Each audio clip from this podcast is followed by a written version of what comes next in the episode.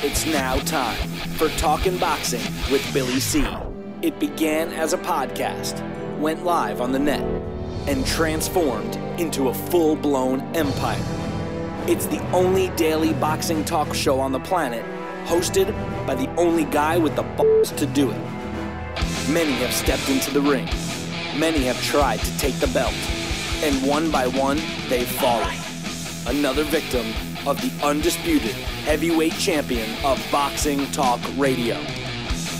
Talking Boxing with Billy C is on now. My style is impetuous, my defense is impregnable, and I'm just ferocious. I want your heart.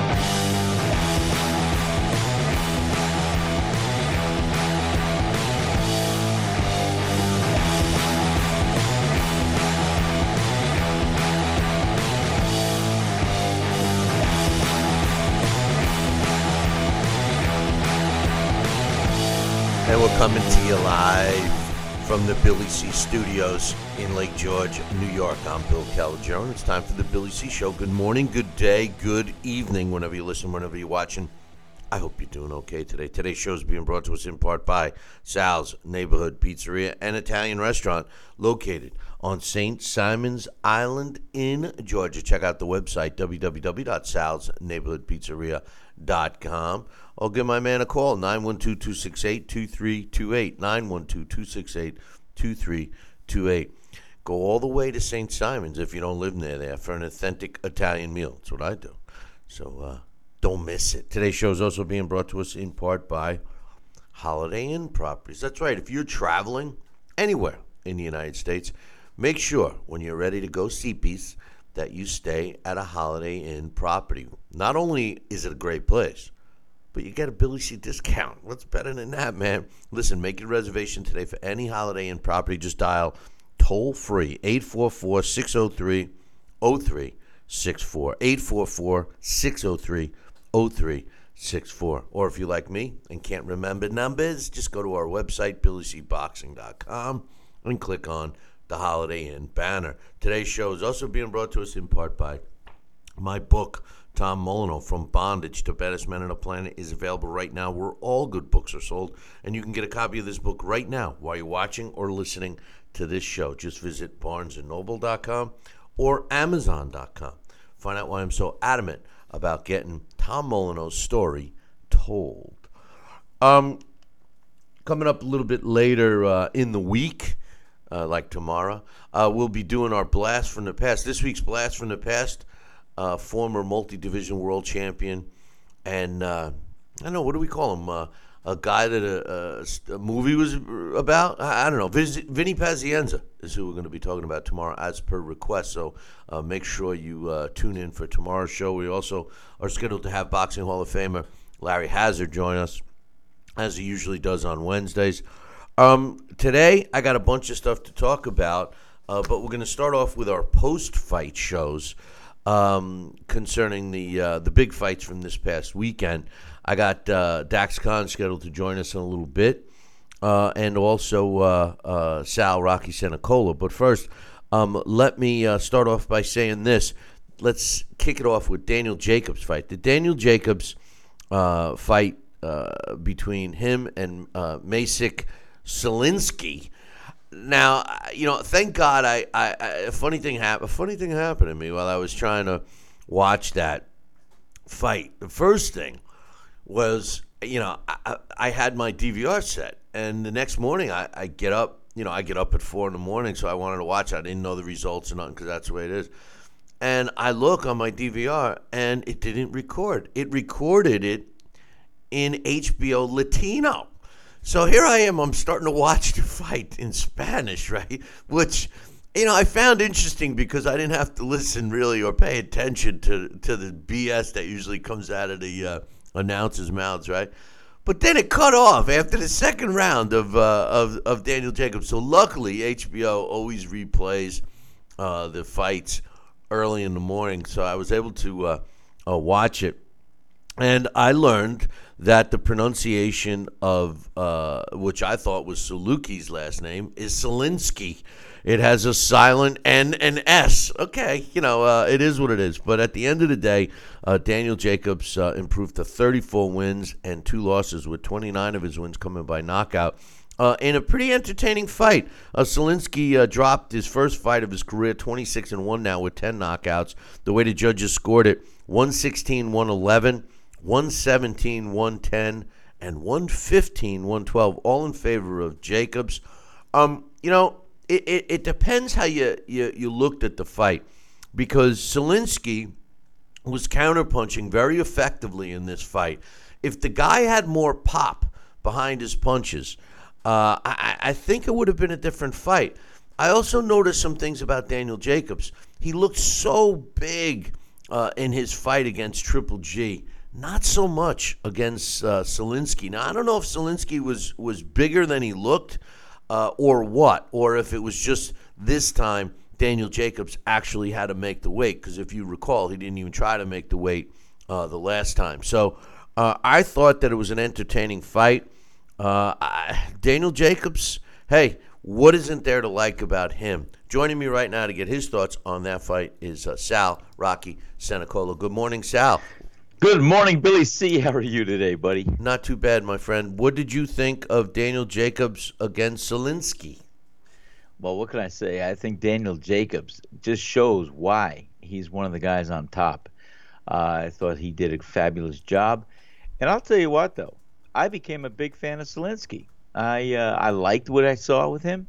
He is definitely a combatant, and he uh, was striving to win that fight. And he, uh, you know, even though I even scored at about 116, 111 or so, but I think the fight was a lot closer than what the scores may reflect. What I mean by that is Solinsky was in the in the in the fight, and and as you suggested, if he had a little pop in his punch, it might have been a different story but Daniel Jacobs did a fabulous job, as we would assume that he would have done, and he he rose to the occasion. He did what he had to do.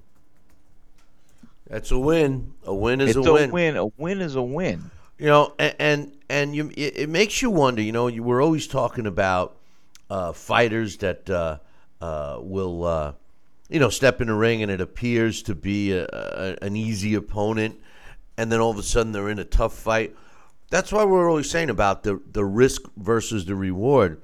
I personally did not think that this fight was going to be as entertaining and somewhat competitive. Now, I say somewhat, Sal, because like you, I was impressed with Solinsky, but I don't I don't know if I agree with the close score. I I, I know that they were trying to make it sound like that, especially Max Kellerman. I mean, uh, you know, he's he's become the guy who disagrees with Harold Lederman, and then you know, uh, you never know about the judges, etc. Almost et like you and I. yeah, almost. But but you know, the funny thing is, is uh, I, I didn't see it close. I I thought that that Jacobs landed uh, the faster punches. I mean, the harder punches, but I did.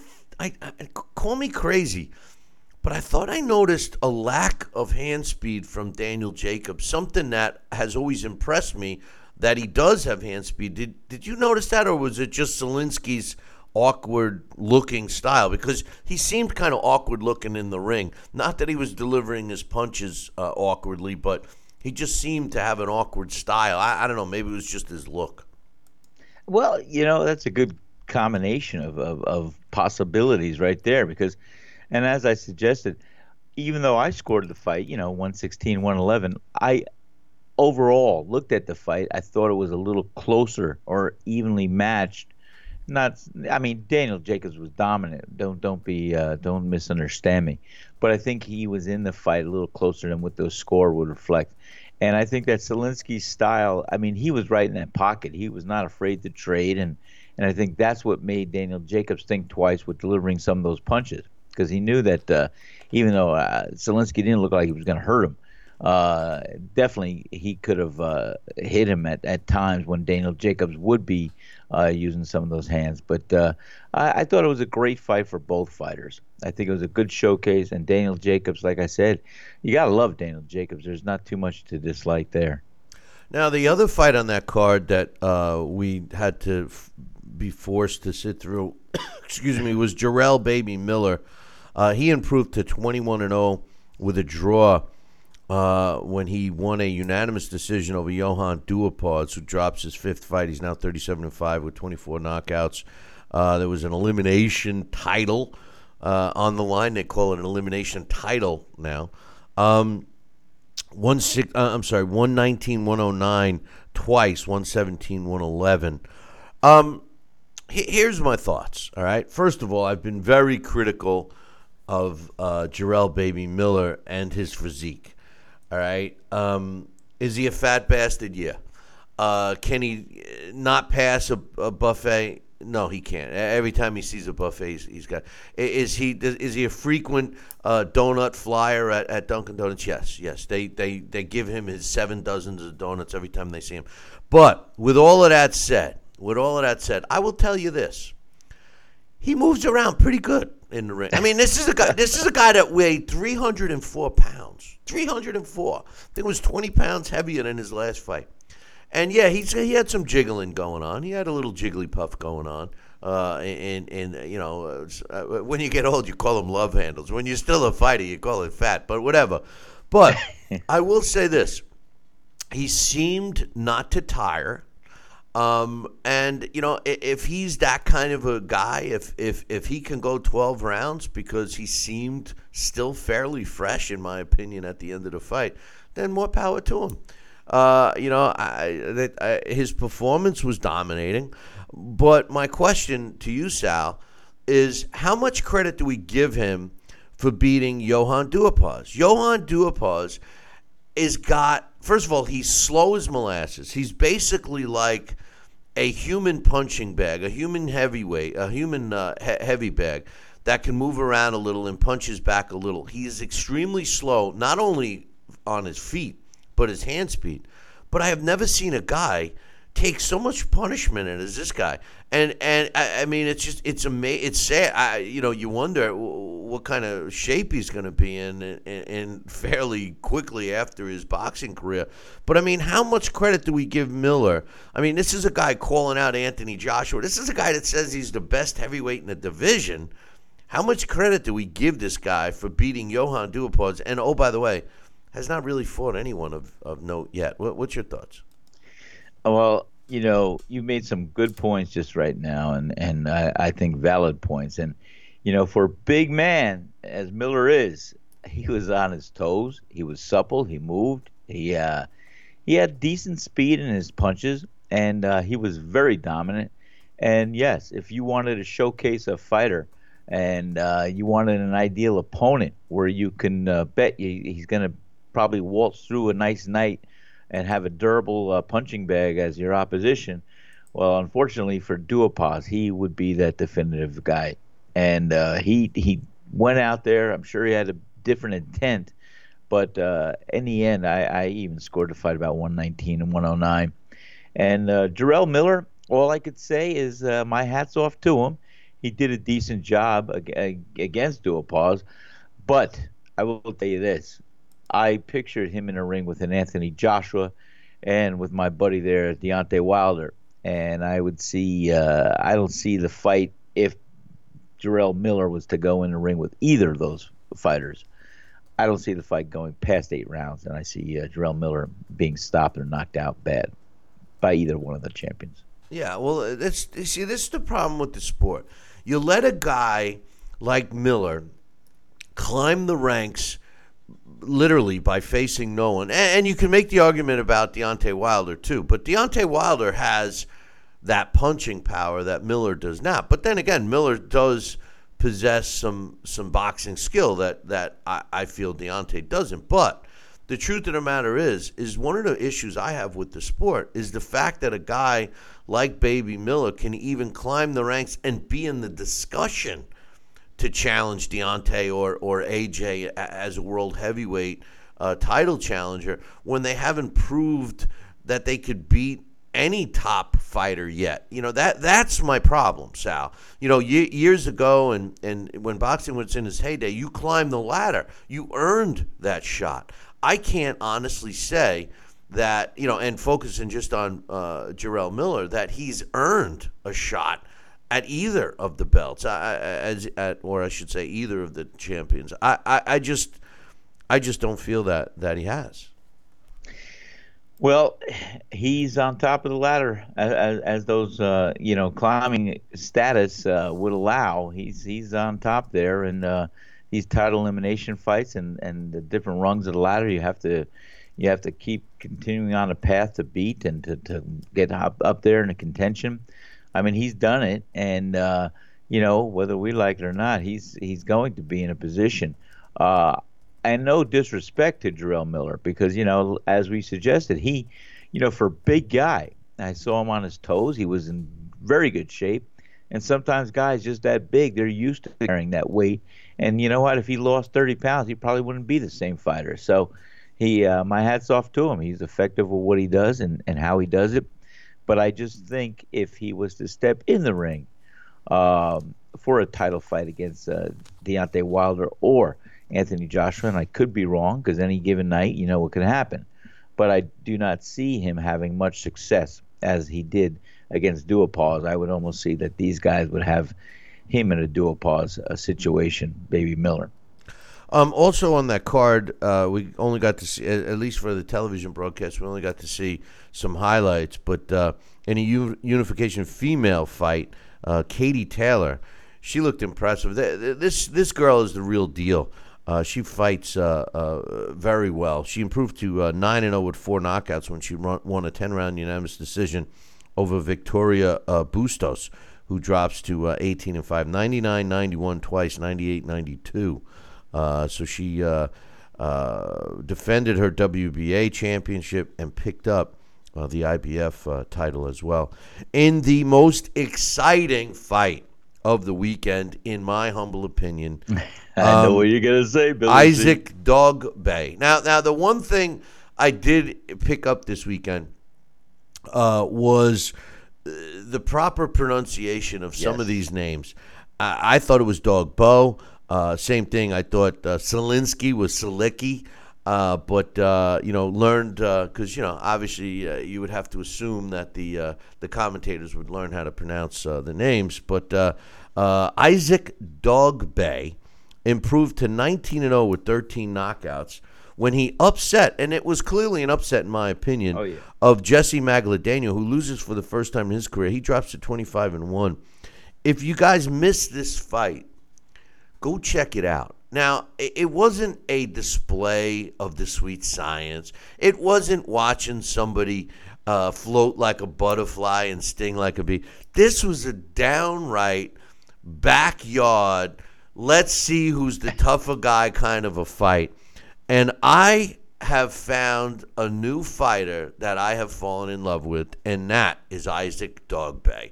This is a guy, this backdrop story, I honestly knew nothing about him the backdrop story. His pops trained him, didn't know nothing about boxing. You know, uh, picked wow. up, learned themselves. And uh, the guy uh, fought most of his career uh, in uh, Ghana, where uh, you know his opposition w- was unknown. I, I, really didn't know, but he he talked a lot of smack, and you know he came in the ring and he put it on the line. he was rocked by Magdaleno, Magdaleno in the uh, early in the fight and came back and, and rocked Jesse himself. Uh, Jesse, I don't know what Jesse was thinking when he's like egging him on. It was like when Jesse was hurt, Sal, he couldn't let his hands go, and he was trying to. I, I don't know what what what it. Uh, hold that thought because I got to take a break. But I want you to I want you to try to explain to me what what he was doing because he was clearly in trouble, in my opinion, and was egging Dogboe on. But uh, hold that thought. We're going to take a short break. We'll be back in two. Billy C. will be right back. Check out BillyCBoxing.com now or feel the wrath of the mighty mustache. Oh, that hurts. Why are you doing that to my face? I hate you. I hate you. That's BillyCBoxing.com. Consider this your warning. Now back to Billy C. Interact with the show at BillyCBoxing.com.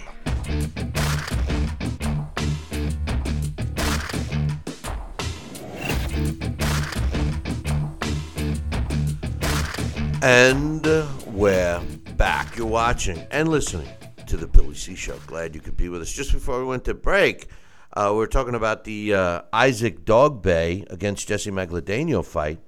And uh, I just asked you, Sal, what was Jesse Magdaleno thinking when he was in all kinds of trouble and he was doing the mano a mano trying to get uh, uh, Dogboe to attack him more? And what I liked about that was that Dogboe obliged and beat the snot out of him a little more. What what what was he thinking, man? Well, you know, that's just it. What do you think when you're in that position? I mean, you're on the receiving end. Sometimes your instincts take over from your game plan, and and uh, obviously uh, he was hurt, Magdaleno, and you know he did take it. What do you have off uh, over a year?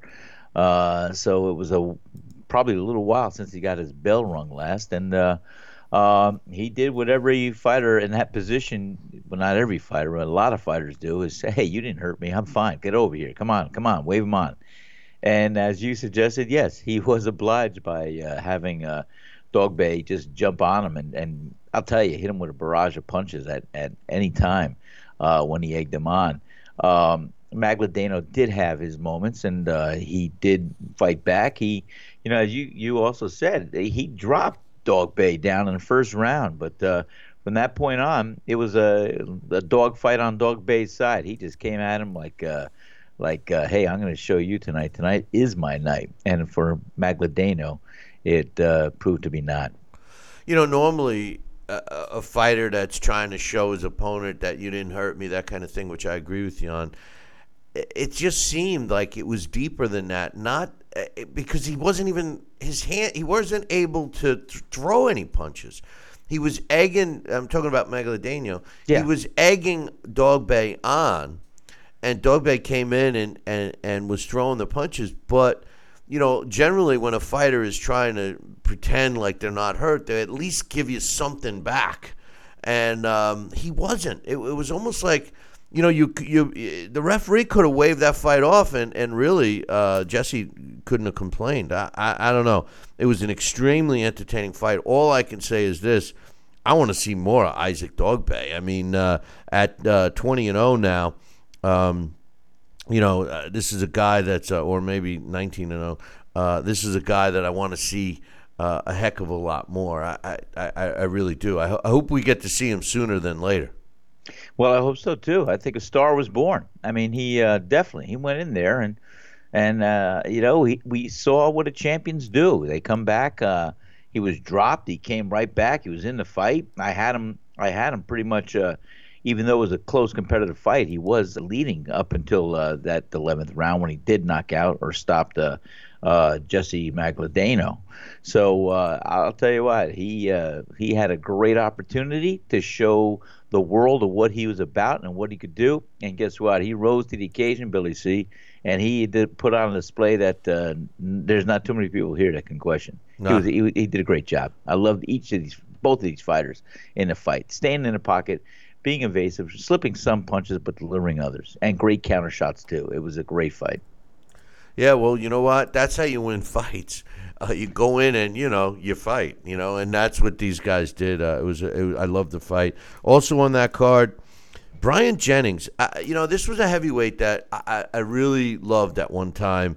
Um, he, he, was climbing the ranks. He, he, I always would describe him as a combination of Michael Spinks and Evander Holyfield. He was in great shape. Was awkward. Uh, smaller than most of the heavyweights today, but man, could he uh, could he get the job done? Uh, his uh, world title shot against Vladimir Klitschko came up short, but he went the distance. And then in a fight that I was ringside for, he fought Luis Ortiz. Luis Ortiz knocked him out, I mean, viciously. And since then, Bryant Jennings changed uh, management teams, and he's been carefully moved since then. He fought another Philly fighter in Joey Dawejko uh, on the undercard of the uh, Dogboe uh, Magdaleno fight. And um, I, I, tell you what, uh, Joey Dawejko shows a lot of promise. And I was saying this last week. I wish this guy would fight at a lower weight class. Although he did weigh substantially over 200 pounds, and if you look at him, there's there's there's some room for for slimming down because I think if Joey Dawejko was fighting at cruiserweight, he would be way more successful Uh, he's in there with monster guys that have now now not so much on on Saturday with uh, Bryant Jennings, but generally with monster guys that are just too much for him uh, size wise. But he can let his hands go. He's he's uh, sneakingly fast with his hands. It wasn't enough to, to beat up Jennings. However, I thought that Bryant Jennings looked slow. I did not think that this was the same Bryant Jennings that I watched fight Klitschko and watched fight Ortiz and watched fight, you know, guys that, that he looked good against. He just seemed he seemed slow in there, but nonetheless he got the win. And uh, the way the uh, judges scored it 98 92, all three of them uh, in favor of uh, Bryant Jennings. Sal, what was your thoughts on this fight? Well, I saw some of the highlights of this fight, and uh, just as you suggested, I mean, Bryant Jennings, you know, he did what he had to do to win, and uh, I think, uh, you know, if he's if he's in against some real big, as you would suggest, super heavyweights, he he he's gonna have his hands full. But uh, maybe a cruiserweight division might be a nice place for him. But uh, Bryant Jennings did what he had to do. He he won the fight, and uh, from what I saw on there, he looks like he's still getting back uh, what he uh, hopes to to start progressing along and, and, getting on the right path for a title shot. Well, you know the thing is, is uh, you know as the heavyweight division is unfolding and and you know look we're looking at. I mean, everybody knows the top two guys, but the rest of them are all in that mix.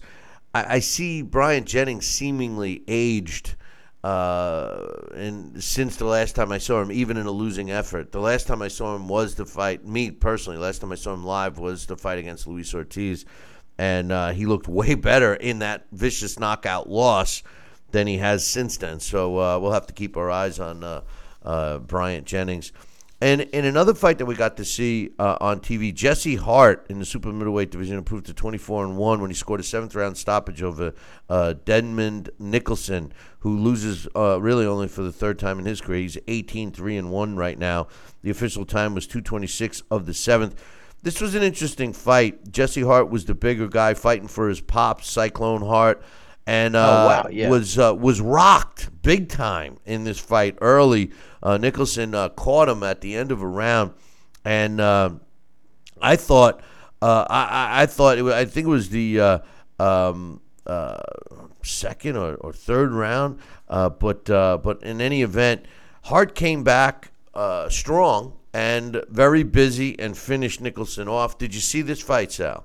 No, I did not. I'm sorry, I did not. And I'm going to have to go back and look at it. And uh, you know, when you mentioned Cyclone Hart, that was one of the fighters in my my era. And uh, so I'm definitely going to watch the, this fight with some uh, ready to give some good feedback. You know, uh, Jesse Hart. No disrespect to him, but again, this is those cases where you know, you're fighting 20 fights against nobodies, and then they put you in against a couple of somebodies, and you pick up a loss. You don't look that good you know, I, have said it all along. It's not that I expect knockout, drag out, killer fights every time out, but you have to progressively increase your your fighters' opponents. Otherwise, they don't get better. And I think we saw it several examples of that this weekend, this past weekend, in a fight that I listen. I picked him because he's my guy. I, I love watching this kid fight. I didn't really think he was going to win. It was a classic uh, youth versus age, and I'm talking about Josesito Lopez improved to 36 and 7 with 19 uh, knockouts when he fought a 10 round unanimous decision. He, he won a unanimous decision over Miguel Cruz, who hadn't been beaten. Miguel drops to 17 and 1 with 11 knockouts, 99 89 twice, and 98 90.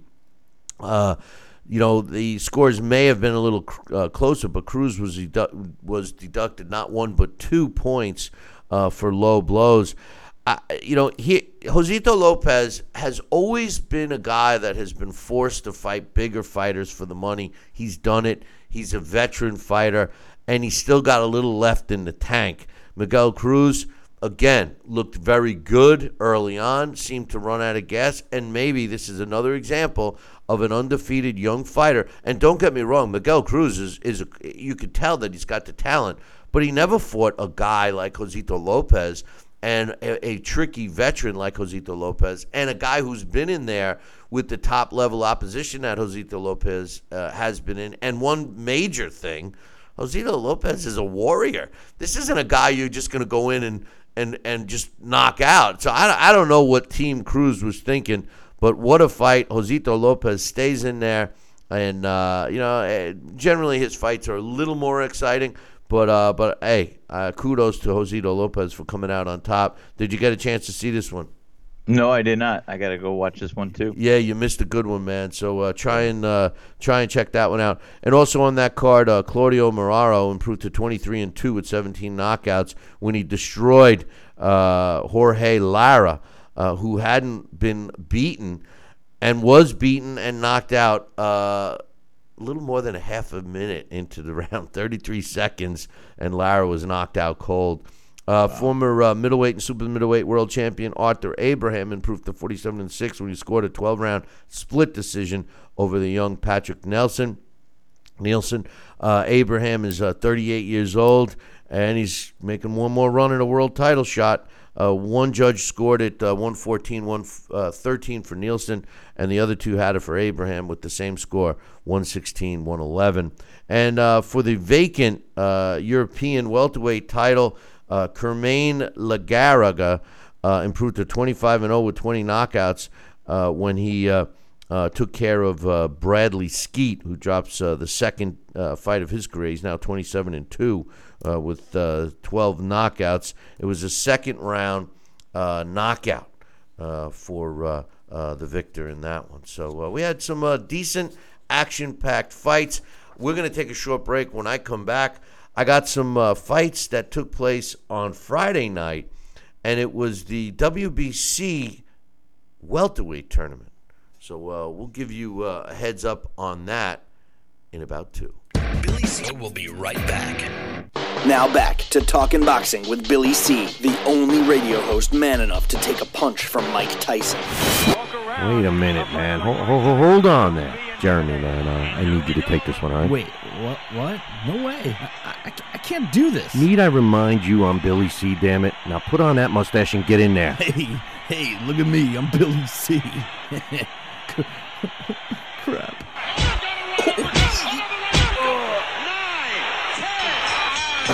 The undisputed heavyweight champion of Boxing Talk Radio. It's Talking Boxing with Billy C.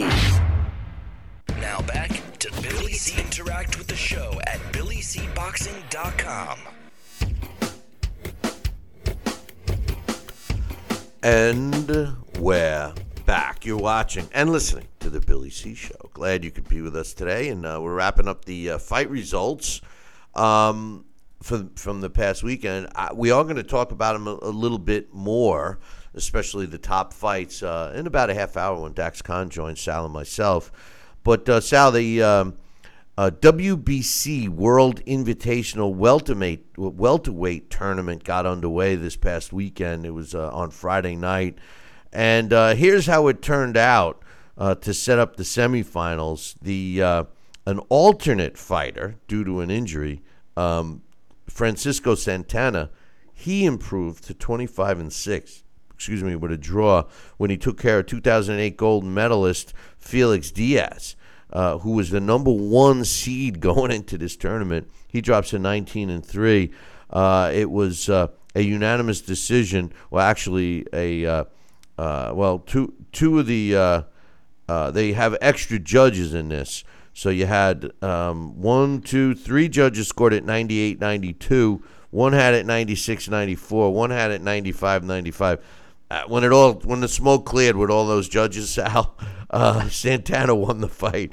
Um, Chris Van Heerden improved to 26 and two with a draw when he uh, beat Timo Schwarzkopf, who drops to 18 and two, uh, 98 92 three times, and 97 93 twice. Uh, Frederick Lawson improved to 27 and 1 when he took care of uh, Bashidio uh, Nashiwula, who drops to 13 2 and 1. 99 91, 96 94, 98 92, and 2 scored at 97 93. And Brad Solomon, who should kind of be the favorite at this point, He improved to 28 and 1 when he scored a 10 round split decision over Paddy Gallagher, who drops to 13 and 4, 97 93, 97 94, 95 94 uh, for Solomon, twice, and 96 93 for Gallagher. I don't know how it unfolds, but uh, um, Solomon won. Francisco Santana against Brad Solomon and Chris Van Heerden against Frederick Lawson in the semifinal. Sal, another tournament that uh, I like the tournament scene, you know, and these are all WBC fighters. I mean, what I like about it is you don't get to really cherry pick once the, once everybody's chosen for the tournament. Everything else is, you know, you win and you move forward, and you got to fight whoever they put in front of you.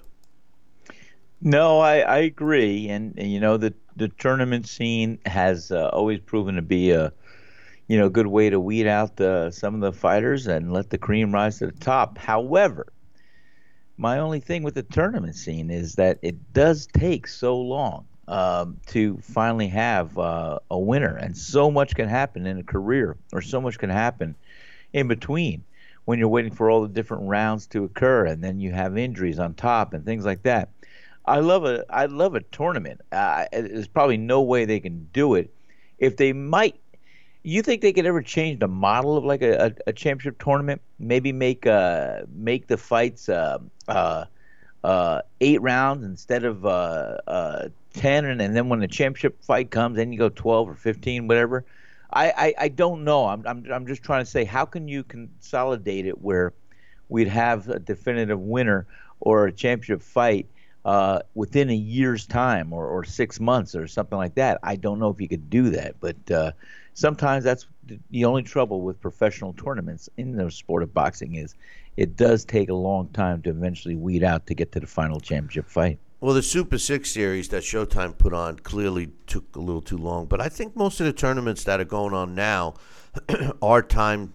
Um, you know, they they are conscious of the time. This particular one I don't think they're making these guys wait uh, any longer, excuse me, than they would have between fights. Remember, fighters nowadays, if they fight three times in a year, everybody wants to give them a Fighters of the Year award because they were so busy, you know. So um, I, I hear what you're saying, and I don't disagree with you, but unfortunately, fighters just aren't active enough anymore. But but Bill, this is the whole thing. What if they were to start or rebrand the the tournament style fight uh, or fighter to see who was going to actually throw their hat in the ring because there'll be a lot more to risk. Let's say they have a fight, and this is going to be very hard to do, but they've got a fight every two weeks or uh, on a Friday night uh, to get down to the elimination process. You know, maybe you have four rounds in a tournament, and uh, every two weeks the, the tournament's wrapped up in two months. Uh, with maybe the championship bout, like a Super Bowl, having a longer delay in between um, and that goes for 12 rounds. In other words, maybe they can whittle down. It's going to be, you know, you want to throw your hat into the ring? Okay, you're going to fight uh, uh, a six round all or nothing fight or an eight round all or nothing fight, and uh, the winner goes on to the next round. You're going to fight in two more weeks. I mean, just think about it. It's different than what we're used to. But those fighters that want to toss their hats into the ring for that kind of venue will be rising to the occasion and will have to endure and go by the rules of that tournament. It, it's just a food for thought. They got to change something because, like I said, there's very few fans that can tolerate or follow for a year and a half of a tournament or or or or less. They're just not taking that long anymore. Like if you look No. at the World Boxing Super Series, I mean, uh, yeah, the World Boxing Super Series tournament with the cruiserweight and uh, and super middleweight, uh, there we're up to the finals now. An injury has prolonged the final, the championship for both weight classes, but aside from that, it moved pretty quickly. I think how long is quickly? How long did it take about to, from the start, from the first round? from the first round, uh, um, I think when by the time it, it finishes with these finals, even though they got pushed back, probably one year. You know, but but the thing is, is that you know i- if you're getting fighters to to get into the tournament now, now that's not an easy task today, with how fighters look at careers and and how you know safety first and risk versus reward. So if you get them all to come in, that's the first trick. The second trick is the money, right? I mean, it, there has to be some kind of lucrative, um, you know, financial gain for these guys to to risk that. And once you start talking about less rounds, you know, an eight rounder or a six rounder in the beginning, which I get your your train of thought, and and it's if you were talking about like a like a tournament with younger fighters, I think that would fit perfect. Where you start them off, you know, a bigger pool of fighters, start them out at four rounds, get them in six, eight, and then championships at ten. These guys are starting at ten. Um, you know, money is what dictates the the the rounds. In other words, you know, fighters wouldn't be opposed to fighting six rounders. It's just that the pay scale drops. You know, that's why they're always trying to get. So I, I don't know. There's no Well, right. here- here's my thought, and re- again, remember the original, the original name. It's prize fighting. So if we're looking at a tournament situation, let's graduate it from a six round to the next round being an eight round, to the semifinals being a ten round, to the championship being a, a, a twelve round or fifteen round. Go all out, and this way. And what does it prove? Well, guess what? Let it be for the unknown fighter that wants to throw their hat into the ring to weed out and this and that. And then that champion who wins that tournament will be in line to fight for a title fight, maybe something like that for the world championship.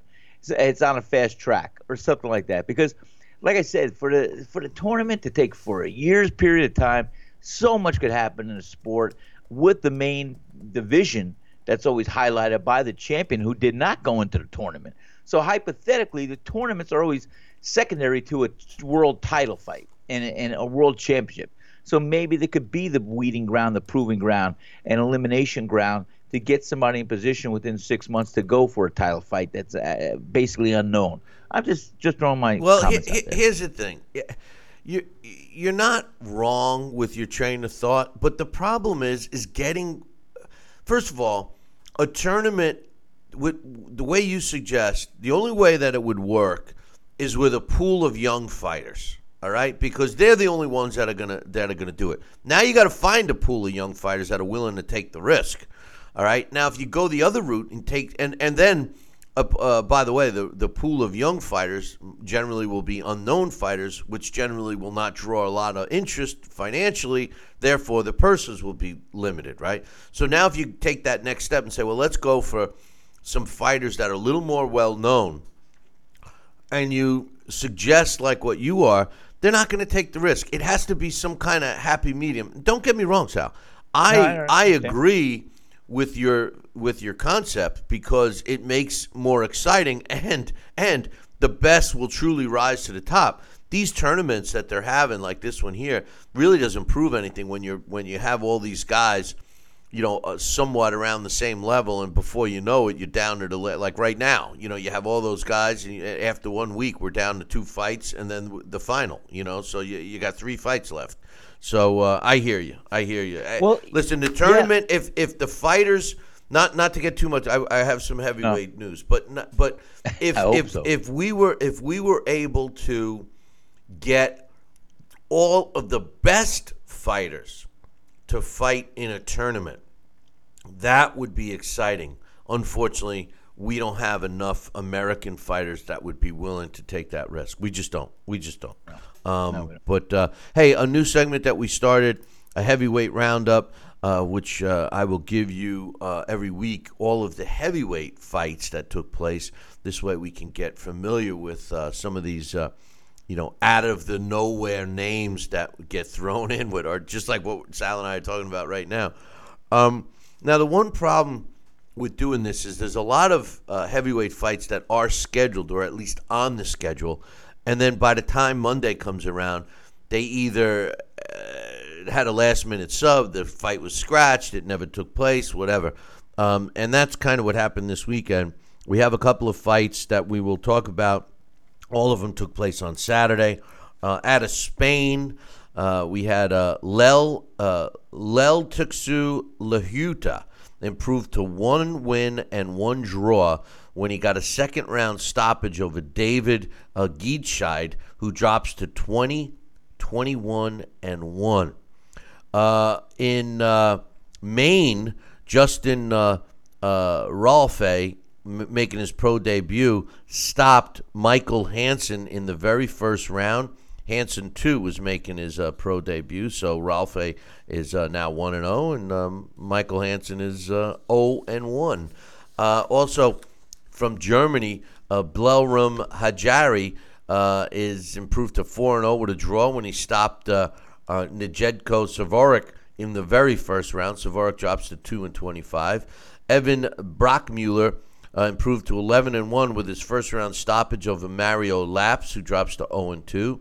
Sebastian Bulak improves to 1 and 1 uh, when he had a first round stoppage over Sven Spathman, who drops uh, his first fight of his career. He's now 0 and 1. Um, out of the uh, out of the uh, Castle Banquet and Conference Center in New Hampshire, Jason Bergman uh, improved to 27 wins, 15 losses, and two draws when he stopped Ruben Williams in the very first round. Um, put an asterisk next to that fight. Ruben Williams uh, went for the payday. They both are under the same management. I know that I know the manager of these guys. It was getting Bergman another shot at another fight. Uh, Ruben Williams drops to 29, 32, and 1. Can't stand fights like this. Uh, nothing against Ruben, but uh, this guy was a, a, really good fighter at one time in a way lower weight class. Now he just goes in and uh, spars for a few bucks. Brendan Barrett improved to 7 0 with a couple of draws when he won a unanimous six round decision over Tracy Johnson, who drops to 4 and 7. Uh, and uh, over in the Shaw Conference Center, I got to call a couple of fights out of there. In Canada, Adam Braidwood improved to 13 and 1 when he stopped Hugo Leon in the fourth round of a scheduled six. Leon drops to 5 and 2. And Erkan Teper improved to 19 and 2 when he stopped uh, Devet uh, in the uh, second of a scheduled six round. Uh, he drops to uh, 16 and 11. So there's some heavyweight fights that uh, took place uh, over the weekend, Sal. And God, uh, just pronouncing the names are a big time task, you know. Yeah, I know. Well, that's that's the international boxing scene for you. Um, it's no longer Joe Smith. Speaking of heavyweights, uh, Dillian Whyte is all kinds of mad. Uh, we got a super chat, and I want to remind everyone we do super chat Thursdays, but we would love to get super chats uh, 100,000 times a day. But uh, my man Johnston uh, has a, a, super chat. He says, Hey, Sal, do you still believe uh, AJ versus Wilder will happen in their next fights? Um, what do you think, Sal? It was with you. I, you know, without having my ears too close to the ground right now, uh, you know, last week I was excited when I heard Thursday they were going to have a meeting, and uh, you know, I, I, I know that uh, Deontay threw out some uh, uh, uh, offers out there, and I, I think they're finagling their way through it. And you know, I don't want to say no news is good news, but um, as long as no news uh, means uh, that it's not no fight. I I still feel in my heart of hearts they're going to try and make this fight happen for each of these fighters to be their next uh, fight. Uh, I just I just don't see how how else the the heavyweight division can stay on course or, or shape up without this fight taking place next. That's so my opinion. Yes, I do feel that this fight is going to take place. It's only May, and this fight can uh, surely be signed, sealed, and delivered to us by August. November or surely uh, in that time frame, September, November. So I'm hoping, and I do want this fight to take place this year. Well, we all want the fight to take place this year, and I'm hoping too, but I don't. I, I doubt it very much. I don't think that uh, Wilder made a legitimate offer. I, it was so suspicious, um, everything about it, and it's a shame. You know, I, I don't understand why it was like that. I, I think I'm more perplexed by that.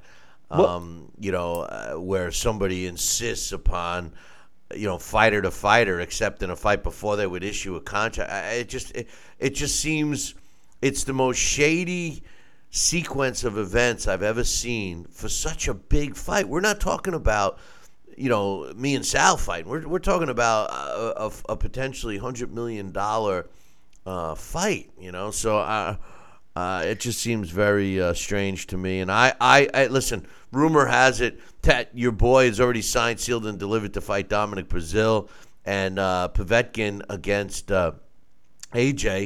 uh, they have to start though. That that goes to purse bid. I think tomorrow. I think. you either either tomorrow or by Friday or something. The the time is up. I, I think it's the fifth. I think it's the fifth. So, um, you know, if they don't even start negotiations with that, they're going to end up uh, fighting in Russia. But uh, Well, you know, and Bill, it's so upsetting because you know all eyes are on this fight, and this this should be the fight that that is made, and and as we spoke about, this is too big of a potential fight to possibly have something occur with another opponent lined up before this fight takes place. I mean, you know, Deontay Wilder could break another hand.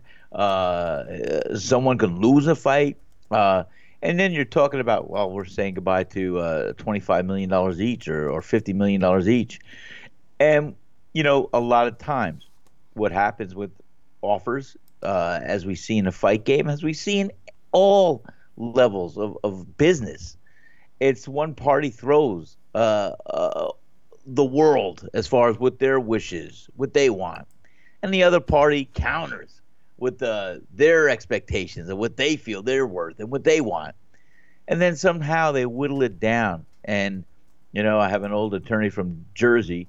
He used to say, "Sal, uh, the best deals that are made are when both parties feel like they quite not uh, didn't win, but also that they feel like they haven't quite lost." And uh, you know, I'm sure they're trying to get to a happy medium that will make both fighters feel like, okay, you know what, it's a compromise.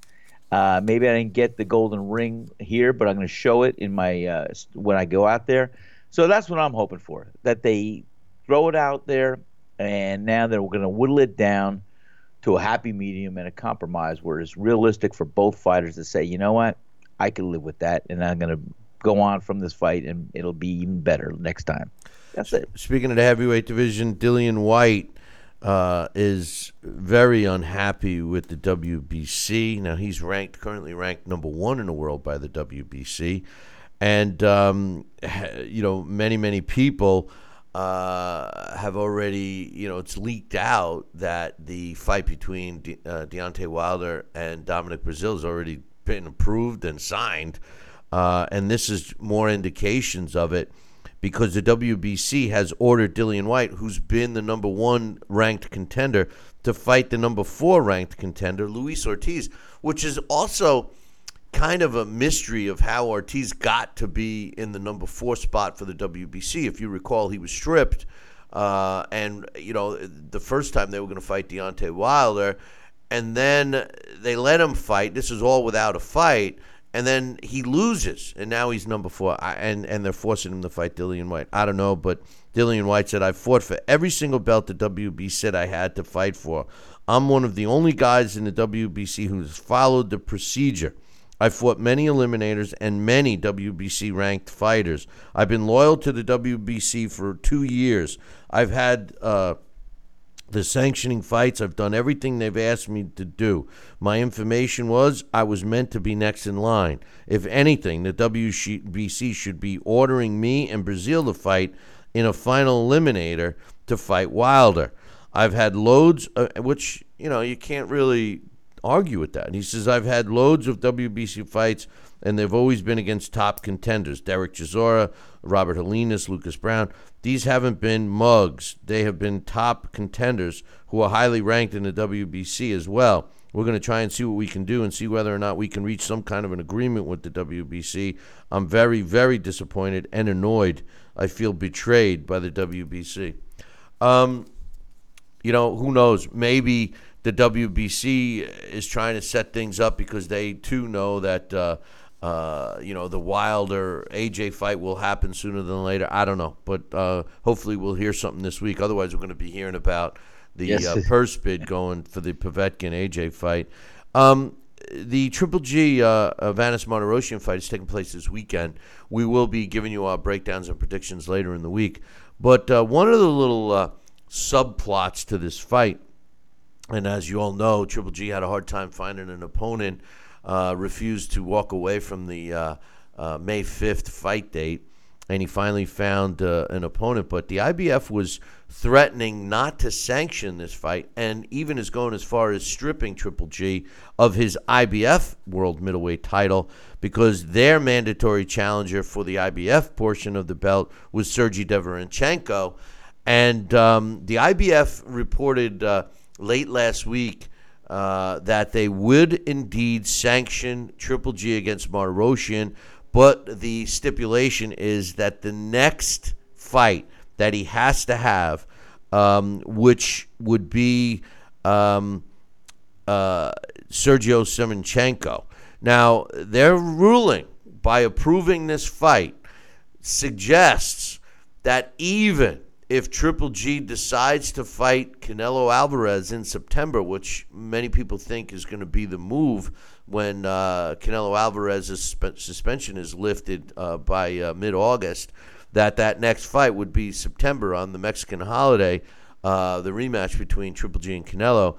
But according to the IBF, that's not going to happen because the IBF, in order to sanction the Martirosyan fight with Triple G. Triple G has had to agree that his very next fight will be defending his IBF belt against Sergey uh, Deverenchenko. So we'll have to see what unfolds with this mess, Sal, because uh, um, you know Deverenchenko. I know he got some side, step aside money. Maybe he gets a little more uh, if Canelo Triple G rematch happens. But um, to be honest with you I think Severin, uh, Deverenchenko, Sergey Deverenchenko, is an odd man left out. Yeah, he's a mandatory for the IBF, but he's not a money fight for Triple G. And if Triple G decides not to fight Canelo in September, he's got Billy Joe Saunders with a money thing. Either way, it seems like this uh, all the belts are going to start to dissipate and, and go elsewhere. Well, and that's what happens when you have too many belts. I mean, what do we have? The Series Five belts, uh, and it's so hard to have a unification of of a championship division, and that's why we've got to see with the heavyweights as well to to see if we have this opportunity, and then we could see one guy say, "Hey, I'm the reigning undisputed champion of the world in that weight class." It's so rare. It's so predicated on the timing, on the the the concessions that are being made on the demands of the sanctioning bodies that have that belt. Uh, so it's a rarity to see that we have opportunities to unify, unify all these championship belts into one. And I think the two two weight classes that can try to do it at least for a temporary period would be the middleweight division and the heavyweight division. And it's optimum to provide that for the fans this year. If, otherwise, after that, forget about it. All falls apart. Um, so we'll see what happens uh, with the uh, uh, middleweight picture. Um, right now, uh, Triple G holds all the titles except for the WBO. And, you know, that is the problem with sanctioning bodies. And we thought that they were fixing that mess by incorporating the super champions, the super champions or the diamond champions. But they you know, that's found, that found, insult found, to injury. Well, man. they found a way to screw that up. You know, they have mandatories. They have they have regular titles. They have mandatory defenses for both sides. They have interim belt. I, I mean, it's a scam. Oh, it's a scam. It. It's a total scam. So uh, that's what's uh, taking place there. Hey, listen, we're going to take a short break. When we come back, we're scheduled to have Dax Khan join us. Uh, we'll get his thoughts on the fights. Then I have some emails to read. We got several emails I want to try and get out of the way. We got a trivia question. Uh, we got uh, tomorrow. Don't forget, we got our blast from the past is Vinny Pazienza, and of oh, course, Vinny, my, buddy. my man Larry Hazzard will be joining us uh, as well. So uh, listen, we're going to take a short break. When we come back, we're scheduled to have Dax Khan. Don't go nowhere. Billy C will be right back. Part of the Billy C Boxing Network. Check out BillyCBoxing.com now, or feel the wrath of the mighty mustache. Oh, that hurts. Why are you doing that to my face? I hate you. I hate you. That's BillyCBoxing.com. Consider this your warning. Now back to Talking Boxing with Billy C. He may not have an Excellence in Broadcasting award, but the night's still young. And got martinis. So you never know what may be by morning. By morning. It's Talking Boxing with Billy C. Talking Boxing with Billy C. Now back to Billy, Billy C. Interact with the show at BillyCBoxing.com.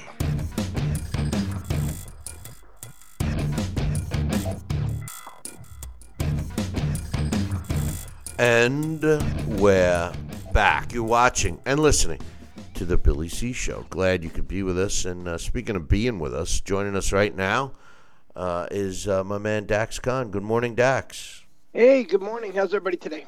Not too bad. How about yourself? You know these these Tuesday shows. I'm so used to the Mondays. It just kind of throw me off a little bit. Yeah, well, you know, when you get to be as old as you are, Dax, you don't want to rock your uh, schedule every day. Not like young guys like Sal and myself. You, know, you know, young guys, young guys uh, uh, like Sal and myself. You know, it doesn't matter. We roll with the punches. No, you know? we roll with the punches. We Yeah. just rise to the occasion. Hey, but you know what? It, it, it's so funny when we do have a Tuesday show like this, starting off the week. Wow, tomorrow's already uh, blast from the past day. It's a great Wednesday ahead, so it's it's uh, it's interesting. You Um, don't roll with the punches. You roll with whatever the Metamucil does when it kicks into the system. Hey, guy- no, he's on Geritol. The Metamucil's good for him. Easy, easy, Um, guys. so- Forget so- about it. I'm so- ready. Hey, so I'm Dax- go make, go go back in the ring, pal. I'm so ready. Dax, um, Give me six the more months. the fight uh, between I'll Daniel old. Jacobs and uh, Sulecki. We all learned how to pronounce his last name. It's it's got the the old famous Polish silent N and S, but uh, uh, Sulecki put a, a decent show on for himself. What what was your thoughts uh, on the Daniel Jacobs Sulecki fight? You know, it wasn't a dominant performance that fans were expecting out of Daniel Jacobs. Uh, the stress on Sulecki being a 154 pound fighter was absurd, and I said that to you on Friday. You know, he's a career middleweight and even has a handful of fights at super middleweight. He's been draining himself to make that 154 pounds, you know, to get some bigger fights. Uh, we've seen a version of uh, Sulecki on Saturday that, you know, has made him so successful up to this point. He's a fast, valiant puncher who uses a variety of combinations to mix up his attack. Uh, his chin is underrated, and uh, as is his defense. Uh, the speed gave Jacobs trouble early. You know, Jacobs, to his credit, though, uh, despite I see a lot of criticism towards him, and um, I'm a little bit critical at the amount of punches that he took. But you know, we've seen uh, a version of Daniel Jacobs, a very uh, matured version. Uh, more or less, maybe you'd like to say, where you know he went in there and he didn't rush anything. Um, no mistakes in there did he make. You know, he made sure that um, you know his opponent was exactly you know in the position where he wanted him to be all night, more or less. You know, so this is definitely a version of Daniel Jacobs that is at a whole new level. Um, you know, as um, you know, he's an exciting fighter still, but you know, one that uh, doesn't take unneeded risk.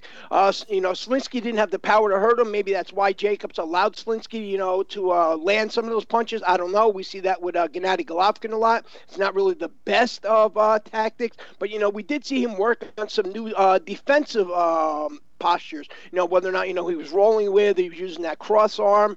You know, what was really odd in that fight, I don't know if anybody else noticed, I had mentioned this on uh, Saturday night on social media. Did you see him around seven and eight? Daniel Jacobs sort of faded for no reason. He got really tired in those rounds. Um, his legs seemed a little bit rubbery, and it didn't seem like he took any big punches. Maybe it was the volume of punches. I don't know, but you know he did turn it back up. He dropped Sulecki late. You know Daniel Jacobs is a guy you know who can go the full 12 rounds at a high level. You know, um, you know Sulecki. What uh, I really liked about him is even after he goes down, he gets up and comes right back at Daniel Jacobs. You know, hoping to even out the round. You know, uh, it was a solid fight. It was entertaining. Um, you know, nothing could really be said in terms of Jacobs where, you know, you've seen any flaws. You've seen him slipping. Um, you know, the only thing that you could really uh, get on him about is those punches that he took maybe a little unnecessarily. As far as Sulecki is, I think the guy really uh, raised his profile, and um, I think most fans will want to see him fight again, no? You know, I, I, it's a good point that you made about Danny Jacobs, and I want to say this. I think you're right. I think Daniel Jacobs has gotten to a point. Now, I don't know if something clicked or if he and his trainer uh, got to an. And, and speaking of which, I have given his trainer all kinds of of, of flack. I, I mean, I, I, I I just wasn't a big fan. But let me tell you what I have uh, to admit this morning is that I find and one one of my one of my hangups with him was that he always seemed like the Zen master in the corner, you know, and he never seemed to give any uh, constructive instruction uh, to his fighters. He was too busy with the mental aspect. I think he has finally learned to, to that he needs to balance the mental aspect with constructive instruction. And I think he was doing that with Daniel Jacobs on Saturday night, Dax. I think that that he was getting uh, the right instruction, and Daniel Jacobs was on the same page. So they were both on the same page. I think that he was taking a break in those rounds, and I also think that he was he's trying to be too perfect with the execution of the game plan. Do either one of you guys notice uh, that, or or do you think I'm thinking too deep? I I, think uh, if I go ahead, Dax, you go. No, buddy. go, go, Sal. Go, go. I was waiting for you.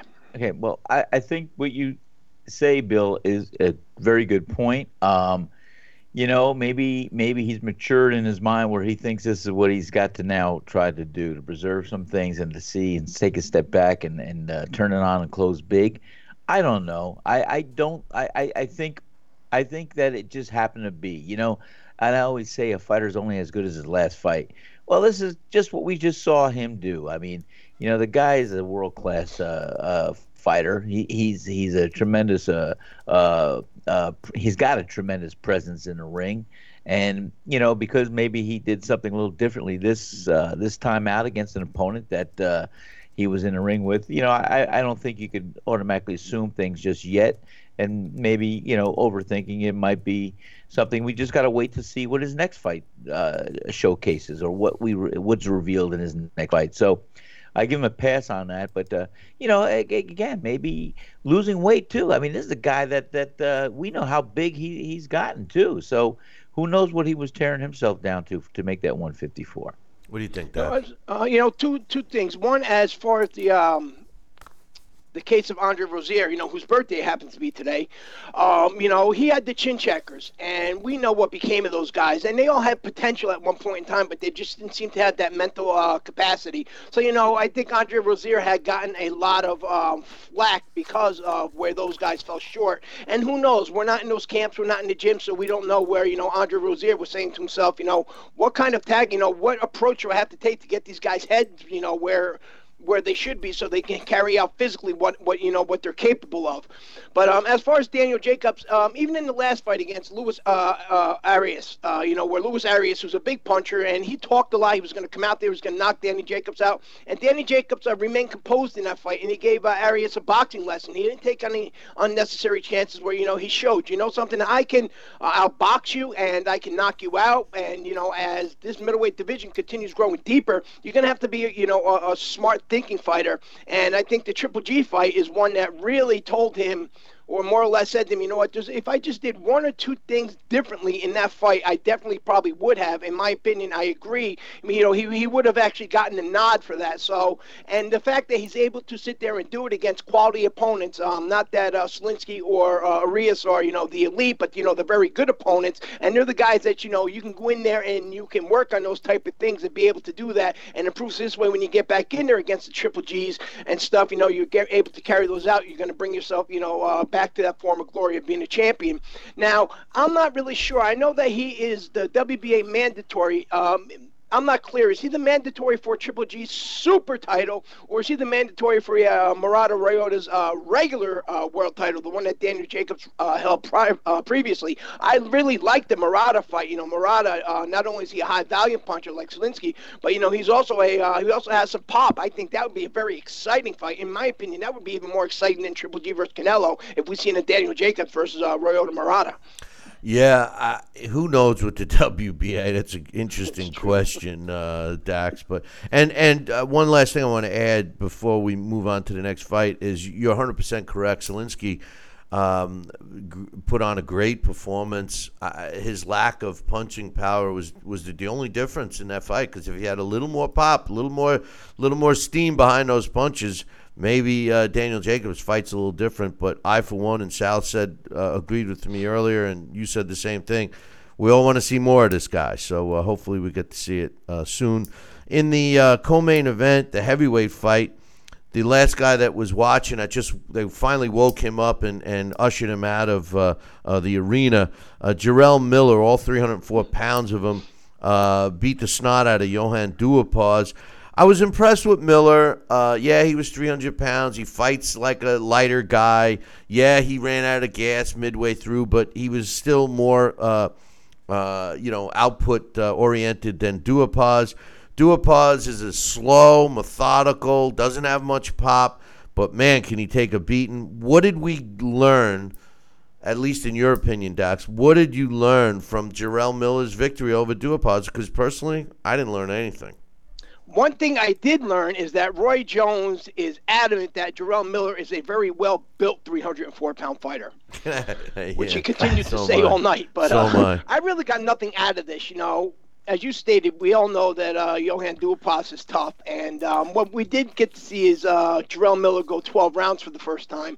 Um, he didn't go a fast 12 rounds. Um, could he still be as effective if he lost some weight? In my opinion, I don't know. I really think that that weight allows him to take these heavyweight blows. Um, he's not fast. Um, you know, he did show some um, some nice defense. I like the way he rolls with his punches. But you know, Jarrell Miller. Uh, also, too, I think you know some of this weight hurts him where he doesn't really get the leverage behind his punches. You know, he's getting that body weight behind the punches. You know, which is a whole lot different than actually getting the power behind the punches that you know we would see at Deontay Wilder or an Anthony Joshua. So you know, um, does he rank with the top names? It's interesting. I don't know. Uh, maybe if he lost a little bit more weight and um, he became more mobile, I think we'd see a whole different version of Jarrell Miller. Even in this, uh, even at his size, six foot four, and even if he weighed 275 pounds, you know, he really is sort of a um, a small heavyweight for this era, Right. which is preposterous. You know, every time I think about that, I'm like, really, wow. But um, you know, Miller, um, you know, what's next for him? I don't know. The fight I would actually like to see, to be honest, while Anthony Joshua and Deontay Wilder are going through their whole uh, negotiation terms, I think an exciting fight would actually be um, Jarrell Miller and Dillian Whyte. Um, you know, Jarrell Miller, one day he's with Matchroom Boxing, the next day I'm my own boss. I'm not with Matchroom Boxing. He's mad at Eddie Hearn because he hasn't gotten his title shot yet. I don't know, but you know, uh, whatever's going on there is what's going on there. You know, uh, who knows what you know what's being said behind the scenes? We can only speculate. But I think Dillian Whyte and uh, Jarrell Miller would be an all-action fight. Johann Duhaupas, I like the guy, but he's 37 years old. As you stated, he takes a lot of abuse. He has in the last couple of years in his last few fights. Um, he's exciting, but I think um, maybe the, the European level, meaning European Championship bouts, and um, you know uh, some of the guys at that one step below the Anthony Joshua's and Deontay Wilder's and Dillian Whyte's, would be a nice place for him to uh, you know to uh, tailor off his career. And right now, we just got to see what happens with uh, Jarrell Miller. You know, it's fight by fight. Who knows? You know. Next year he may be a world champion. Next year, you know, he may be a uh, yesterday's news. You know, first of all, Duhaupas, nobody ever heard of him until he fought Deontay Wilder, and, and he's made a decent uh, living since in terms of money. As far as Jarrell Miller, there's no way this guy's ready for a title shot. I, I it makes me sick that a fighter could fight the level of opposition that he has in 22 professional fights and be crying that he didn't get his world title shot. Uh, it just it, it it boggles my mind. I have one question for you, Dax, pertaining to Jarrell Miller that you made a point. What?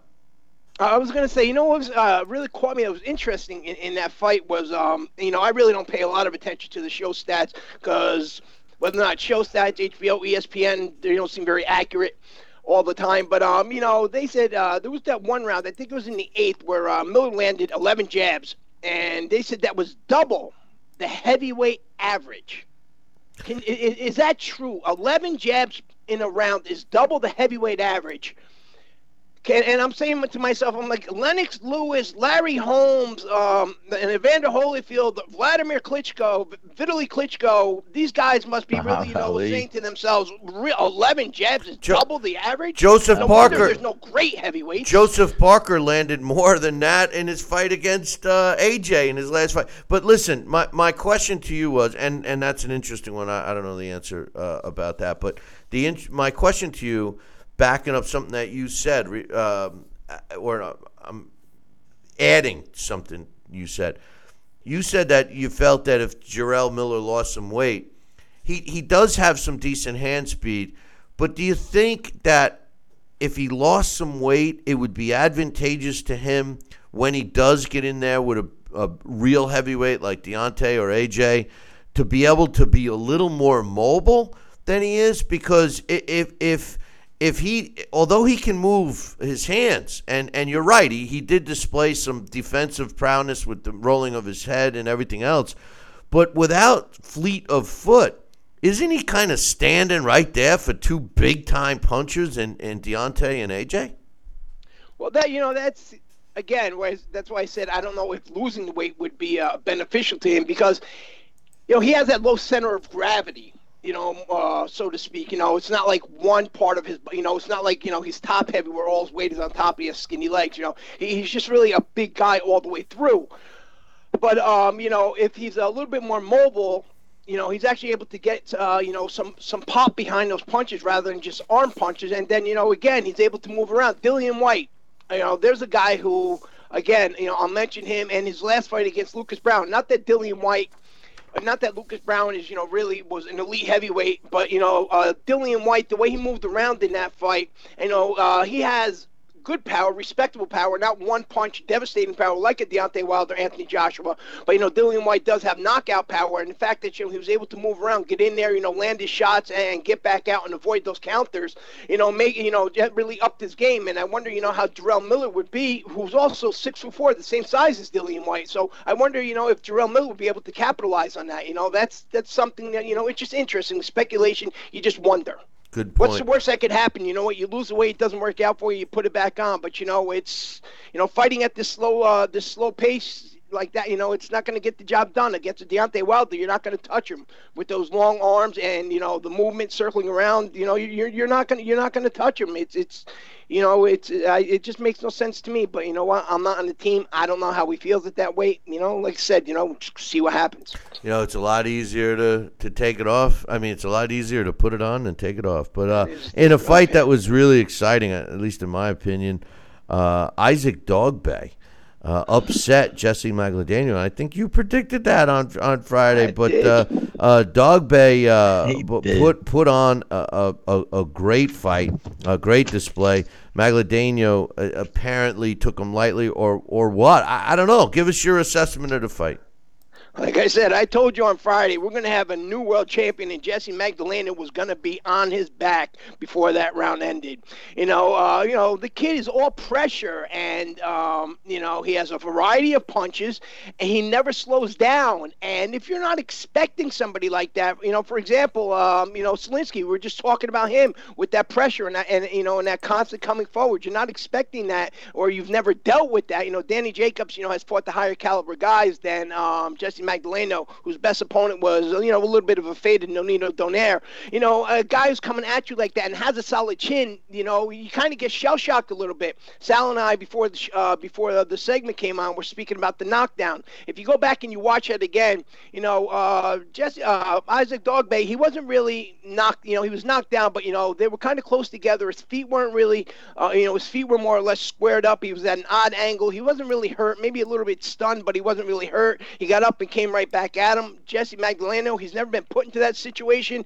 Um, you mentioned earlier with Sal, you know, what was going through his head when he kept egging him on. You know, more or less that was a uh, combination, in my opinion, between hopefully this guy slows down. Hopefully, you know what, that one punch that he just rang my bell with just happened to catch me by surprise or you know or the other thing is you know what i don't know what else to do hopefully you know what i can outlast this kid but the, that body work of Dogboe, when you know when he comes and just keeps attacking the body nonstop, and he really digs the body, and he's so short. He's only five foot three, and uh, as you stated earlier, you know the fact that uh, his father who is not a, um, a boxing coach, who you know a trainer, however you want to put it, you know, uh, kind of self-taught, and him and um, Isaac, you know, used to work in the backyard, and they developed the style, and you know, very effective. You know, it has worked. Unlike um, you know, we see a lot of these these coaches who uh, read a book or they see something on YouTube and say, "Oh, I'm, I'm a trainer." You know, this guy only did it with his son, and it's been effective. So this kid is uh, he's going to improve. He's only 23 years old. He's going to uh, get some more of the fundamentals down, and he's going to be trouble for anybody in that division. I don't care who it is. You know,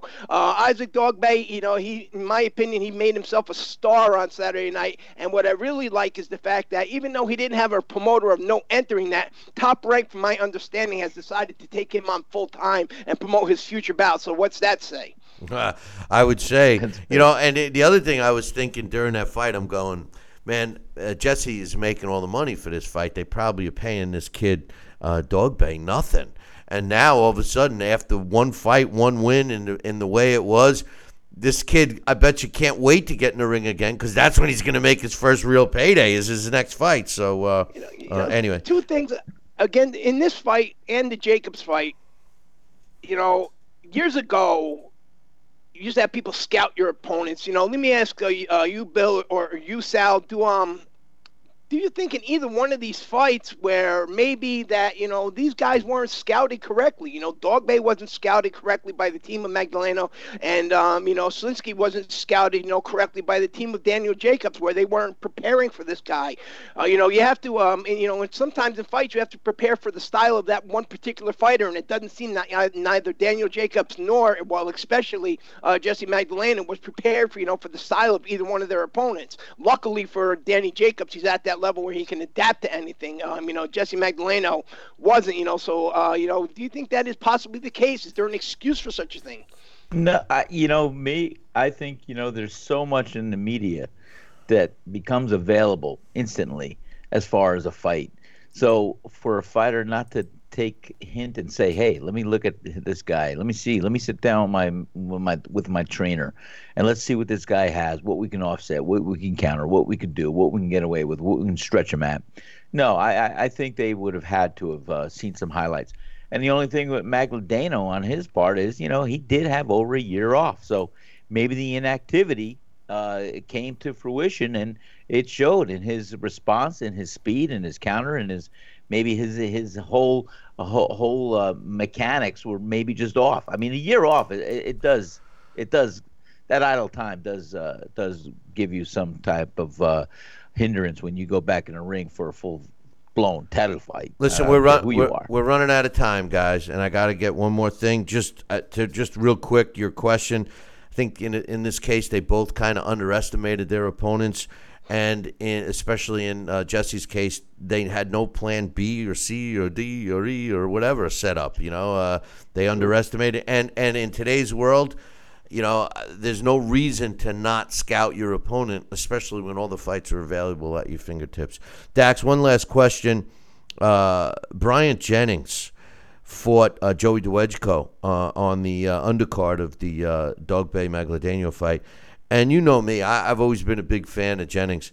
He looked different. He looked slow. He looked like he couldn't p- pull off his punches. And, and I'm not discrediting Joey Dawejko because he's unusually quick for a guy with his physique. But uh, how did you see the fight with Jennings and know, as you stated before, and you stated just now, I didn't see anything that looked like the old Bryant Jennings.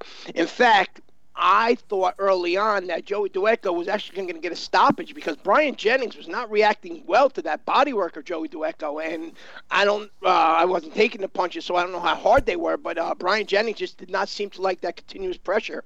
Uh, you know, Dawejko slowed down, and that was a good thing for Jennings in the mid rounds. Um, why Bryant Jennings? uh, that you know they had to implore with him to work your jab on the outside. You know, I had him winning by two points. I don't think that uh, Joey Dawejko was given enough credit for the body work. Um, you know, Dawejko, you know, as you stated, he's a um, you know an underestimated guy. Um, you know, he's not that mobile, but he is a talented guy. He's a very small heavyweight. Um, you know, I don't see Bryant Jennings getting back to the place he was in the Klitschko fight. Just the fact that he lasted distance with uh, Vladimir Klitschko and gave him so much problem, you know, was was a uh, a big feather in his cap, and in my opinion, at that point in time, really raised his stock. But the uh, the the knockout loss to Luis Ortiz, where he was doing well early on, and then you know where he got caught with those big shots. I don't know if it hurt him mentally or physically or a little bit of both, but you know he's definitely not the same fighter inside there. So you know what, what do you you know what can you say? Uh, one last thing on those uh, the fights with the on, on that card. You know, uh, did you notice during that card that um, there were several times? I think uh, during the Jennings and Dawejko fight, it might have been Joey Dawejko who pointed out that uh, that logo in the center of the ring was very slippery, and um, I think uh, Jesse Magdaleno almost slipped on it as well. You know, um, you know that played a big this you know that plays a big factor in these fights you know, one of these uh, promoters and, and, and these matchmakers going to say, you know, we need to do something a little bit different here. Instead of having these fighters worry and concentrate more, um, not slipping on the logo, than you know what's going on in front of them. You know, you turn your head away for a second. You know, that gives your opponent an opportunity, you know, to, to land, you know, a clean punch because you're more worried about the logo on the floor. Well, you you make a great point, but it's not going to stop because those uh, logos on the floor represent money that sponsors had given to the promoters. So uh, you know, until they stop paying, you know, and and and their logical correction for that would say, okay, well, don't make them as slick.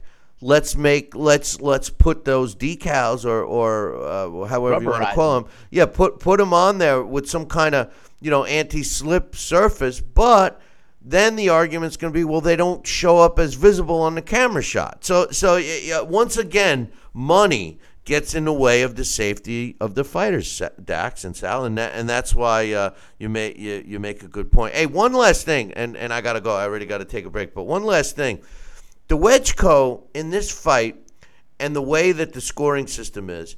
When he was landing his jabs, and he was landing his jabs in, in twos and threes, you know, boom, boom, boom, quick ones, they were pretty hard. They were pretty hard jabs. He was doing the same thing with his hook to the body. Um, and I don't know. I think I agree with you, Dax. I don't know if he was getting credit for those as being a little more than a jab. You know how the stupid punch stats count a jab as a jab. If if if you jab Sal and knock him out, the stat would show a jab, not a power punch, even though it was enough to knock him out. You know, so. Uh, uh, who knows? But I, I agree. Dawejko needs to lose some weight and fight in a lower weight class because he does have the talent. He definitely does. But uh, listen, guys. Uh, well, uh, Dax, I appreciate it, and uh, we'll see you later in the week to give us your predictions uh, on uh, the big fights this weekend, including Triple G. Absolutely. You know, before I go, you know, we have to give our condolences to the Reed family. You know, Jesse Reed Jr. passed away in Philadelphia this uh, this weekend um, when they were arriving for the uh, for the ESPN show. He had uh, passed out and he fell at the airport. Um, from what I understand, he had a, a stroke. Uh, Jesse uh, Reed Jr. and his father had a fighter on that card. You know, Jesse was only 44 years old. You know, so our wow. condolences to the family. You know, if we know for them in there and uh, you know that situation. You know, may you, your grief pass quickly. Thanks wow. for bringing that up for us, uh, Dax. It uh, flew under my radar. But uh, Dax, have a good one. We'll chat with you next week. Uh, later, All right, everybody, la- enjoy la- your day. Later, Take care, Dax. That's Dax Khan uh, straightening us out. With that, I I uh, flew under my radar with uh, with Jess. Hey, listen, we're going to take a short break. When I come back, I got some emails to read. Don't go anywhere. Billy C will be right back. Part of the Billy C Boxing Network. Check out BillyCBoxing.com now or feel the wrath of the mighty mustache. Oh, that hurts. Why are you doing that to my face? I hate you. I hate you. That's BillyCBoxing.com. Consider this your warning.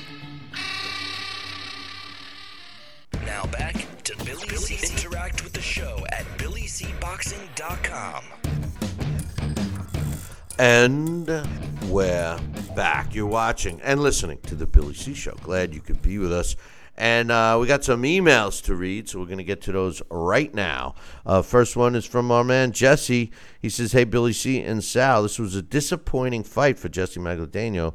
Horrible performance. He was doing good at first, but when he got caught, ch- he changed and he got on his bicycle, letting Dogboe hit him at will, not punching, missing his counters badly when he did punch, unwilling to exchange when he had the chance to, and not listening to his corner. He needs to look at this performance. Dogboe versus Luis Nery, Daniel Roman, Rey Vargas, uh, Iwasa, uh, Oguna, or even Emmanuel Navarrete.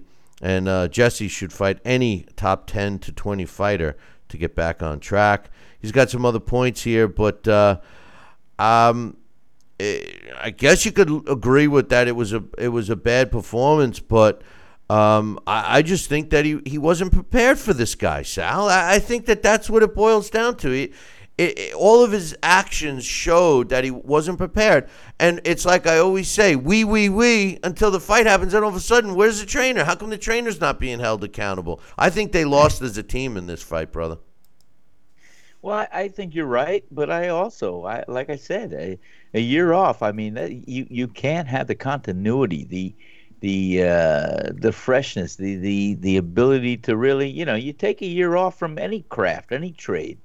You know, you come back in the ring for a championship title bout, your first fight back. You know, you're going to have to work out some things. And uh, I, I, don't care if it's your range or motion. Sure, you prepare and you spar and you try to work them out there, but it's a different thing when come championship fight night. And um, you know, uh, maybe he hasn't been in that position before where he's had a year off like that. But uh, like I said, some fighters could do it easier than others. So, and so I'm going to say he just has to have some more continuity and more uh, regular boxing through the course of a year. That's all. So we'll see what happens the next time out, and he should get back within the next three months. It was like a couple of days over a year, but I hear what you're saying. Fighters should be fighting more often on, than, Bill. than yeah. they do. It's we used joke. to fight every month, every Well- other month. well, that- those days crazy. are gone. Those days are gone. We used to do a lot of things that it's, we used to. I mean, The- but you know, you know, so so amazing is too. Even in the amateur days, we would fight every Friday night. And well, then amateur, the, the amateurs fight way more frequently. Than, oh yeah, they the- do. But yeah. the pros, I mean, I remember I would fight sometimes two fights, three fights coming up in, in, in inside a uh, a month or uh, two fights within two weeks. Uh, you know, it, it was just you know they would book them. We'd go go to Tennessee, then we come over here. yeah, but wait a minute. Weren't you the guy that waited 25 years plus before you fought? Come on, man. Well, on. yeah, that's true too. I had five years. The next fights. point. I The forgot next about point. that. I the- laid off that. Yeah, the next point. The next point uh, that Jesse has is yeah. he says Danny Jacobs. It was a good win uh, for a game. Sulecki, uh, tough fight because Sulecki had a chin and throwing some hard, bad intention punches. Jacobs needs guys that he mentioned like Triple G, Canelo, Andre, Charlo, or Saunders. I agree with that, and uh, Sulecki was uh, a guy I want to see more. But Jacobs is the guy. I mean, he could. Any of those guys are good for uh, Daniel Jacobs. He says uh, Jarrell Miller was a good win, but he still needs to fight somebody. I heard Andy Ruiz Jr. wants to fight him. That's a good fight. Your thoughts on him saying that he gets backlash because he's fat, but he says he trains hard and works on boxing, and they shouldn't look at his weight. Um, anytime you got more rolls than the bakery down the street, people are going to give you a hard time. Um, he he's not impressive to me at all. Jarrell Miller is a fraud, in my opinion. Um, he's uh, a guy that has not fought anybody, has nothing to do with his weight, and to suggest that he's mad at uh, Eddie Hearn or any promoter for not getting him a title shot already, this just this just goes to show you the mentality of fighters of today, and the fact that you know the old saying you you get out what you put into something. Today if you're if you're in the right place at the right time you're getting a title shot. Meanwhile and this is my biggest hangup. it's not that i have anything against those particular fighters. It's the poor fighters that are working their butts off in the gym and they're not getting the opportunity or they're getting put in with knockout, drag out, killer fights and come up with a loss or two and then they lose their value. That's my problem. Those are the real fighters. You know, we talk about Philly fighters. Uh, that's why, you know, Philly fighters were so great because they weren't afraid to get an L. Uh, so, uh, you know, uh, unfortunately, that the game has changed. But uh, anyway, um, Mitch has an email for us. He says, uh, uh, I got some questions. He said, uh, first and foremost, I do want to say this that Anthony Joshua did respond to Deontay Wilder via Twitter uh, by saying, let's roll. This was uh, in a response to uh, our show where I said it's a real simple thing that AJ has to do. He should accept the fight the way uh, Deontay Wilder presented it. Uh, in other words, um, you know, uh, just reply through an email. I mean, uh, you know, that's not a contract. It's not a challenge, but whatever. If the simpleton team of uh, Wilder wants to be treated like that, well, then that's what AJ should have done. He didn't do it, so who knows? We'll, we'll see what happens. Um, Mitch says, Do you think either of these things will happen or have happened? Number one, uh, Shelly Finkel, Al Haymon, or Mark Breland came to Deontay to tell them what the game plan would be, but Deontay's uh, uh, dumbness jumped the gun by sending out the email. Um, he says, My thinking is that he wasn't intelligent enough to understand that he needed to keep quiet. Team Wilder figured he was smart enough to know that their unspoken words do not say anything was understood, but Wilder actually didn't understand because they literally didn't say it to him. Uh, what a dummy if that's the case. I don't think that they told Deontay Wilder not to say anything and then Deontay Wilder did. I think this was the plan from the get go. I think they put the burden on Deontay Wilder because everybody that's involved in the business of boxing knows that a fighter cannot call out another fighter and have that fighter accept and then have a fight that's made. That, that, that that's him. It does not happen like that. Yes, a fighter can call out another fighter, and eventually the fight can be made. But at some way, uh, some point in time, that fight has to have a contract. It has to have stipulations in the contract. When the fight's going to be, how long, how much, blah blah blah blah blah. And those contracts get negotiated. You do not negotiate prior to a contract being written. I'm sorry. It was it was a a PR move. I'm I'm sorry. I'm afraid to ask your thoughts, but go ahead. Give me your thoughts. I, I know what you're saying, and yeah, many times you'll see a fight that that is agreed upon and a date's agreed upon, and everything else, and then they work out the mechanics in in there. Um, and like I said, I I said all along, I I believe in my heart of hearts that that uh, you're going to just wake up one day and boom, it's going to be there with all the details that we need to know. But uh, I I do believe these guys are serious about getting in a ring with each other and I do believe that they're sitting down right now, knocking out and ironing out some things. Uh, now, whether that comes to be uh, true, we're, we're hopefully going to hear very soon. But I, I'd have to think, Bill, that on this level, with this much money on the line and this much attention that this fight could draw and bring and do for the sport of boxing, that uh, come on, we got to. May we give credit to to people to being, uh, you know, smarter than we actually think they are. But I think this this fight deserves the attention, the time, and everything else, and it's just part of the drama of making it having to marinate for the fans, not so much for the fighters, because they know they're going to fight. Well, we hope so. We hope. Well, so. that's that's and that's, that's a perfect world. I just made an assumption right there. They already know they're going to fight. We just don't know. Um, the next question, uh, he says uh, Anthony Joshua is rumored to be coming to Brooklyn, uh, or to fight to, on the Miller fight card. You know, to watch. Could this set up a WWE style? I didn't see him. I didn't see him uh, in attendance at all. Did you? No, I didn't see him. I didn't. And you know what?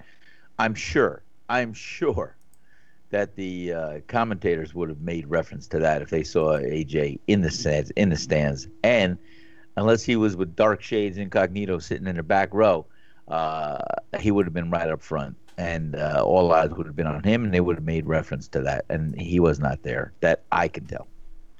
I didn't see him. Yeah, I uh, I'm with you. I'm with you on that. But uh, uh, anyway, we got.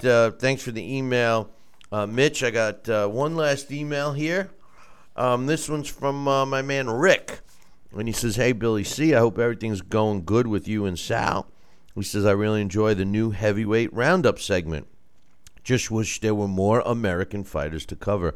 The heavyweight division was much deeper when I was a kid, and that's what really got me into this sport because there was so many guys to root for, and they all had good fights and good rivalries with other heavyweights. Can't deny that, you know. Uh, you know, in today's world, a lot of big guys that would be heavyweights are uh, are fighting in. Uh, I mean, they're playing other sports like football, basketball, etc. He says, as far as these two guys we have now, Joshua and Wilder, I really want this fight to happen. But the more these guys talk, the less I want to root for either of them. I support any fighter to make as much money as possibly as they possibly can. It's just not something I care to follow as a fan.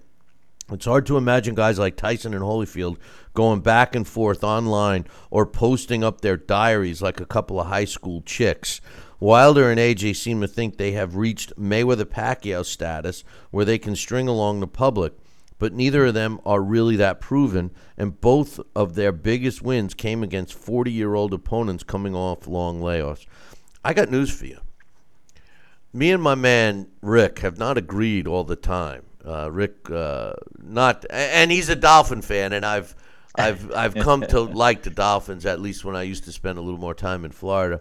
Um, but I can't agree with his statement more than what he just said. Um, he is 100% correct, and I agree with him that, you know, both Anthony Joshua and Deontay Wilder are nowheres near Mayweather Pacquiao status, and they have no business stringing along uh, the boxing fan and, and, holding the sport hostage because, unfortunately, as goes the heavyweight division, so goes boxing. I agree with this email. and I hope that, uh, and I also agree with the fact that why should we be subjected to their negotiations out in the open? That should all be done behind closed doors. And uh, quite honestly, real fighters make the fight happen. If Anthony Joshua and Deontay Wilder truly wanted to fight each other and weren't afraid of the risk that's involved from both of them, then this fight would have already been made. I don't blame just the promoters. I don't blame the networks. I don't blame just the managers. I blame the fighters first because at the end of the day, Sal, you've said it all, all along. It's up to them to make the fight. And what you just said is Uh, was I- when two fighters want to get in a ring and fight, there it happens. It happens, and uh, I want to say that I feel that these two fighters really do want to get in the ring and face each other, and it should have already been signed, sealed, delivered. However, like I said, also uh, uh, we're getting a lot of the fluff without the stuff. This is their self-marinating period, um, and do I think it's as big as a, a, Mayweather Pacquiao? You know, eh, let's be realistic. Mayweather Pacquiao, we we know was five years too late. I mean, uh, it still had the sizzle, it still had the pop, it still had the flair, and uh, everybody wanted to see the fight and, and anticipated what was going to happen. Here, I'll tell you, it has similar similar remnants of, of, of that kind of kind of uh, event because it is the biggest fight that we could talk about now, especially since Canelo and Triple G kind of fell through the cracks easily.